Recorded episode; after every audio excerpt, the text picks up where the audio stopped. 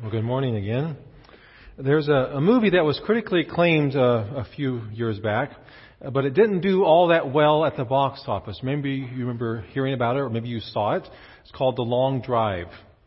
It's about a man who is in his 80s, and he realizes his life is going to end fairly soon. He knows he's not going to live to be 120 or anything, and he's lived most of his life estranged from his only brother. Something happened in the relationship, and they have not spoken for years. And he makes the resolution that he's going to try to reconnect with his brother and make things right. But there's a couple problems. One is his brother lives several states away. And two, he has no means to get there. The only way he can get there, only mode of transportation he has, is an old John Deere lawn tractor. And so he decides that's what he's going to do. He sets off driving this John Deere lawn tractor at 5 miles per hour on a mission to reconcile with his brother. Along the way, of course, he encounters many people. One is a young girl who's all alone. She has left her family behind, and their lives intersect around a campfire at night. They begin to talk. She tells them that she's better off alone. She does not need her family. She doesn't need anybody. She's stronger and better alone.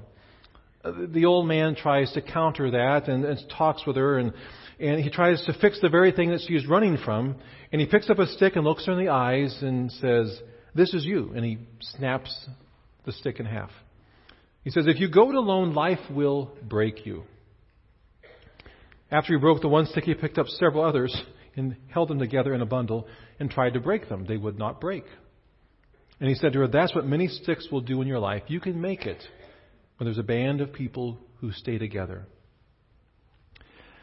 Today we are finishing our sermon series, Relationship 101, in which we've been looking at some of the different relationships that we experience in life. We've also been looking at some of the scripture passages that have something to say about those relationships. So far we've looked at the relationships that we have with each other in the church, with brothers and sisters in Christ. We've looked at the relationship we have with neighbors around us, the world around us. We've looked at the marriage relationship. We've looked at the parent-child relationship. And today we're looking at the relationship that we call friendship. We look at the topic of being a part of a group of friends, people with whom we do life together. Now, the desire to belong to a group is perhaps the deepest human need that we have. I mean, the most successful sitcoms tie into and tap into that need. Back in the 80s, Cheers, a very popular sitcom set in a bar in Boston. The theme song was "You Want to Go Where Everybody Knows Your Name." The next decade, Friends becomes almost a circuit group of friends for millions of people, especially in their 20s. Today, you've got The Big Bang Theory, a group of misfits and nerds and scientists who get together and they do life together. They get along. They find their community, their connection with each other in that setting. So the desire to belong to a group is perhaps the deepest human need, and we all resonate with that need. We all recognize it in the world and culture around us. I mean, what is the worst possible punishment that you can give to a prisoner? It's solitary confinement, isn't it? Being alone by yourself for extended periods of time becomes unbearable for us as human beings. Remember the movie Cast Away? To fill this need for companionship, Tom Hanks' character, who's marooned on an island, forms an odd relationship with Wilson, a volleyball that he discovers in the wreckage. And he develops feelings so deep that he risks his life to save Wilson when the volleyball is swept out to sea, and he mourns deeply. He's broken when the volleyball is lost at sea. Relationships, deep and fulfilling, rewarding relationships, being a part of a group of people who do life together, that's something that we all long for and need. I'm sure each one of us here can relate, perhaps positively, if you've experienced the joy of being a part of a good group of friends who you have each other's back. The relationships are real, they're supportive, they're encouraging, they're fulfilling. Perhaps there's been a stage in your life where negatively you've experienced that, where you felt like an outsider looking in. You're not included. You feel alone, unsupported, frustrated, misunderstood. We've all experienced probably elements of both. You see, we are wired by our Creator to live in relationship. He did not create us to be loners or alone. He created us to thrive in relationships with other people. I mean, think back to the beginning. Creation was not complete when God created Adam. The scriptures tell us that when God finishes making Adam, he steps back and made this very important assessment about life in Genesis chapter 2, verse 18. It's not good for the man to be alone. And so God creates Eve. And God's greatest accomplishment in creation was not a solitary man, but the creation of a community, of a family, of people who did relationship in a deep and transparent, authentic way. We find significance from building relationships with each other. Now, if you've ever read the book of Ecclesiastes, which was just read just a second ago by Cindy, you know that it's a deeply reflective, insightful analysis of life. And it can also, frankly, come across a little bit pessimistic and depressing. The author, who most believe to be Solomon, King Solomon, basically describes life as meaningless. Our work, our wealth, our wisdom, so on and so forth, all meaningless, he says. But through the course of the 12 chapters of Ecclesiastes, he says two things do have meaning. After everything else is gone, everything else is settled and said, two things have meaning: a relationship with our Creator and our relationships with each other. And so our passage today from Ecclesiastes 4 focuses on the incredible benefits of doing life together with other people. But before we unpack this passage, I want to make a couple clarifications. First, this is not really a passage about marriage. It's often used as a wedding text or as an illustration of what marriage ought to be. And you can apply this to marriage, but it's really a passage about close personal relationships as God has intended them to be in general. So it doesn't matter if you're married or if you're single, we all need someone other than ourselves with whom to do life. The second clarification is the design is not always the reality, is it? God designed us to benefit more by relationships with other people than by being alone in the world. But there are times when some of us prefer some alone time, when we need to draw back by ourselves to recharge or re-energize or to reflect or to think. There are some of us who by nature are a little bit more of a loner type of person, who want to do most of life by themselves. And that's just how we're wired. That's okay. And there are some who want to have close relationships with people, but nothing really seems to come easily for them, and nothing seems to develop. They feel alone and lonely, and nothing they do seems to change that. And sometimes people even can be disappointed or disillusioned in regard to the church because we may not meet all of their relational needs and expectations. But our intention as a church body is to be a place where real community, authentic community, where we can do life with other believers and other people, where that happens and develops, because we believe that building significance through relationships with God and with each other is really what life is all about. So let's now move to our text. And Solomon's message to us in these short verses is pretty clear. We're stronger together than when we're alone. There's strength in numbers, and there's greater risk and vulnerability if we do life alone. And Solomon looks at three different scenarios: the person with no close relationships in verse 8. He looks at the person with one close relationship in verses 9 through the first part of 12. And then he looks at the person who has more than one close relationship in the second part of verse 12. So let's look at the first scenario. There was a man all alone. He had neither son nor brother. There was no end to his toil, yet his eyes were not content with his wealth. For whom am I toiling, he asked, and why am I depriving myself of enjoyment? So God has designed us to find significance and meaning through community, through relationships, not through career or accumulation or achievements. Now, this man apparently was a hard worker. He had a job or a career. He owned property or something. He made a lot of money. But the indication is that he has no close friends.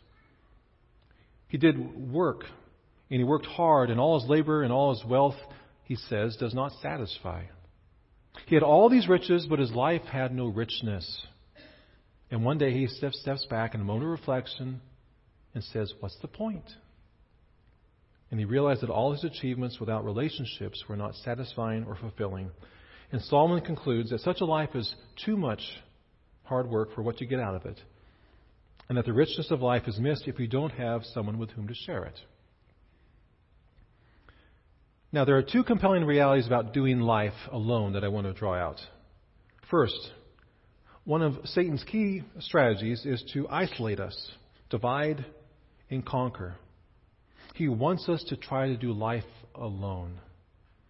That's what he did back in the story of Garden Eden. He comes between Adam and Eve, and he drives a wedge. And they're most vulnerable when they're not together as one. He does this in our lives when he stirs up conflict and people's feelings get hurt and they withdraw. And there's a strain in the relationship within a family or a marriage or a friend or coworker. He will enable anyone he can to swim needlessly upstream alone for a whole lifetime. Because when we're isolated, we begin to struggle spiritually. We begin to doubt God. We begin to doubt his promises. We begin to question his truths. And Satan wants us to struggle as much as we can. And so his primary strategy is isolation. Martin Luther addressed this when he said, "No man should be alone," when he opposes Satan. The church and the ministry of the word were instituted for this purpose, that hands may be joined together and one may help another. If the prayer of one doesn't help, the prayer of another will. The second thing I want to draw out about trying to do life by ourselves is that it's virtually impossible to come to spiritual maturity in isolation by ourselves. Paul is clear in Ephesians 4:16 that it's only as we work together that we grow in maturity. Centuries ago, there were people who were known as pillar saints, and church history talks about how their instinct was to remove themselves from culture and relationships so they wouldn't be corrupted, so they could be as holy as possible, and so they would live on pillars, and food and water would be raised up to them using ropes and buckets. But it didn't work as they had hoped, and they discovered that isolation led to spiritual apathy, to spiritual stagnancy, and to spiritual doubt. It's impossible to grow to spiritual maturity outside the context of relationships. How else do we learn to forgive? How else do we learn to make sacrifices? How else do we learn humility? And so on and so forth, except in the context of relationships. So that's scenario number one, the man who tries to do life by himself. Solomon now moves on to scenario number two. It's about facing life with somebody else who can help make it go easier. Verse 9, two are better than one because they have a good return for their work. If one falls down, his friend can help him up. But pity the man who falls and has no one to help him up. Also, if two lie down together, they will keep warm. But how can one keep warm alone? So again, God has designed us to face life together. In God's economy, when two people come together, our strength is multiplied and it's greater than two. Solomon turns to four illustrations to demonstrate his point. The first illustration is work. Two are better than one because they have a good return for their work. So, work in general goes easier when there are more than one person involved. Many hands make light work, so on and so forth. You get more done in less time. It's not so overwhelming. The second illustration is a fall. If either of them falls, the one will lift up his companion, but woe to the one who falls when there's not another there to lift him up. Now, two circumstances are probably in view here. One is physically. You fall, you break something, you get hurt, you can't get up, and it's helpful to have somebody there, right, to help you up. That's one scenario. The other circumstance is a lapse in judgment. A big mistake, an error that you make in life, a pretty big sin, or a bad pattern that you've fallen into. And it's a situation that you're not sure you can come back from. You're not sure for whatever reason you can get back to where you need to be.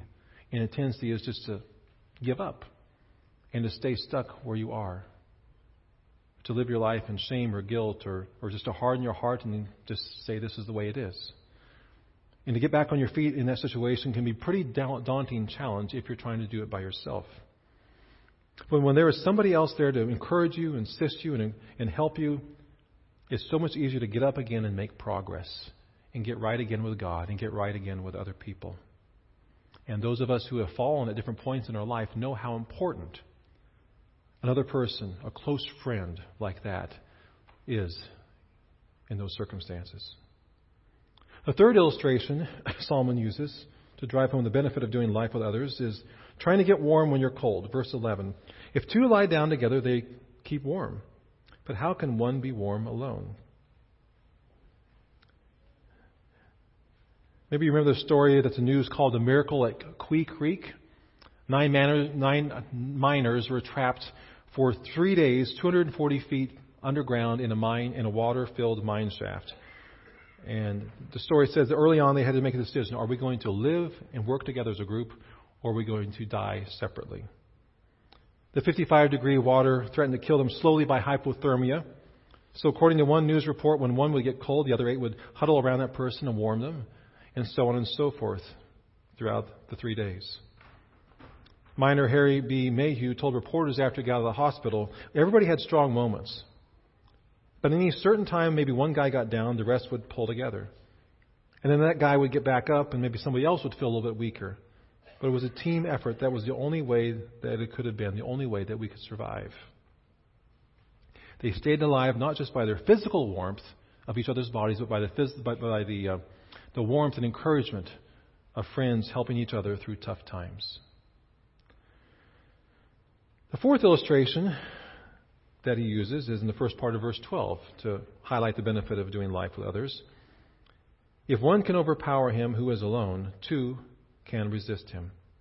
I mean, think about it. You're walking the streets of a major city, Chicago, New York City. It's a rough neighborhood. You make a wrong turn. You're by yourself. You feel pretty vulnerable. You feel at risk. But if you have somebody alongside of you, another friend, another adult, you feel a little bit more secure. You feel a little bit safer because you know you'll have to be less of a target and you'll be more likely to be able to resist and prevail if an attack happens. Solomon's point here is hard to miss. Life is going to have stiff challenges. People can try to do it alone. But when you have a partner, you have a companion, you have a close friend, two will generally fare better than one. Now the last and third scenario. Last part of verse 12. A cord of three strands is not quickly broken. So Solomon is saying something here that everything he has just said about two being together is now multiplied when you throw in more people. In the movie Gladiator, remember that movie? Russell Crowe is the main character, Maximus. And he illustrates the power of the principle of three strands in the Colosseum. They're in the Colosseum. They're being attacked by wild animals and other Roman gladiators. And he says, we have a better chance if we stick together. If we stay together, we will survive. Or as Benjamin Franklin put it, during the American Revolution, we must all indeed hang together, or most assuredly we shall all hang separately. And this third strand adds strength, and it can take a lot more strain than just two by themselves. And that third strand should take two forms. First and foremost, that third strand is to be Christ. When Christ is in the middle and the center of a relationship, we have multiplied exponentially our strength, because now we're not just drawing from each other's strength, but we're drawing from the strength of the Lord of Lords and King of Kings, who defeated death, who is sovereign over all, who rules over all. And the strength we have together is multiplied exponentially because we've tapped into the power of Jesus Christ. You know, when I went to college, my first few weeks, it was so important, the first few months, to connect with a group of guys who helped me spiritually. They were that third strand who helped me spiritually, who brought the best in me, who helped me to grow in my following of Jesus Christ. And we discovered together there were different times that we would kind of pull each other up, but we discovered together that we were stronger when we stuck together and we kept Christ at the middle of those relationships. They're my best friends still to this day. Secondly, this third strand tells us that when three or more people are committed to each other and their well-being, is going to be so much easier to tackle the challenges of life and be that much harder to fail. And each time you add a close, authentic relationship, you are in a stronger position.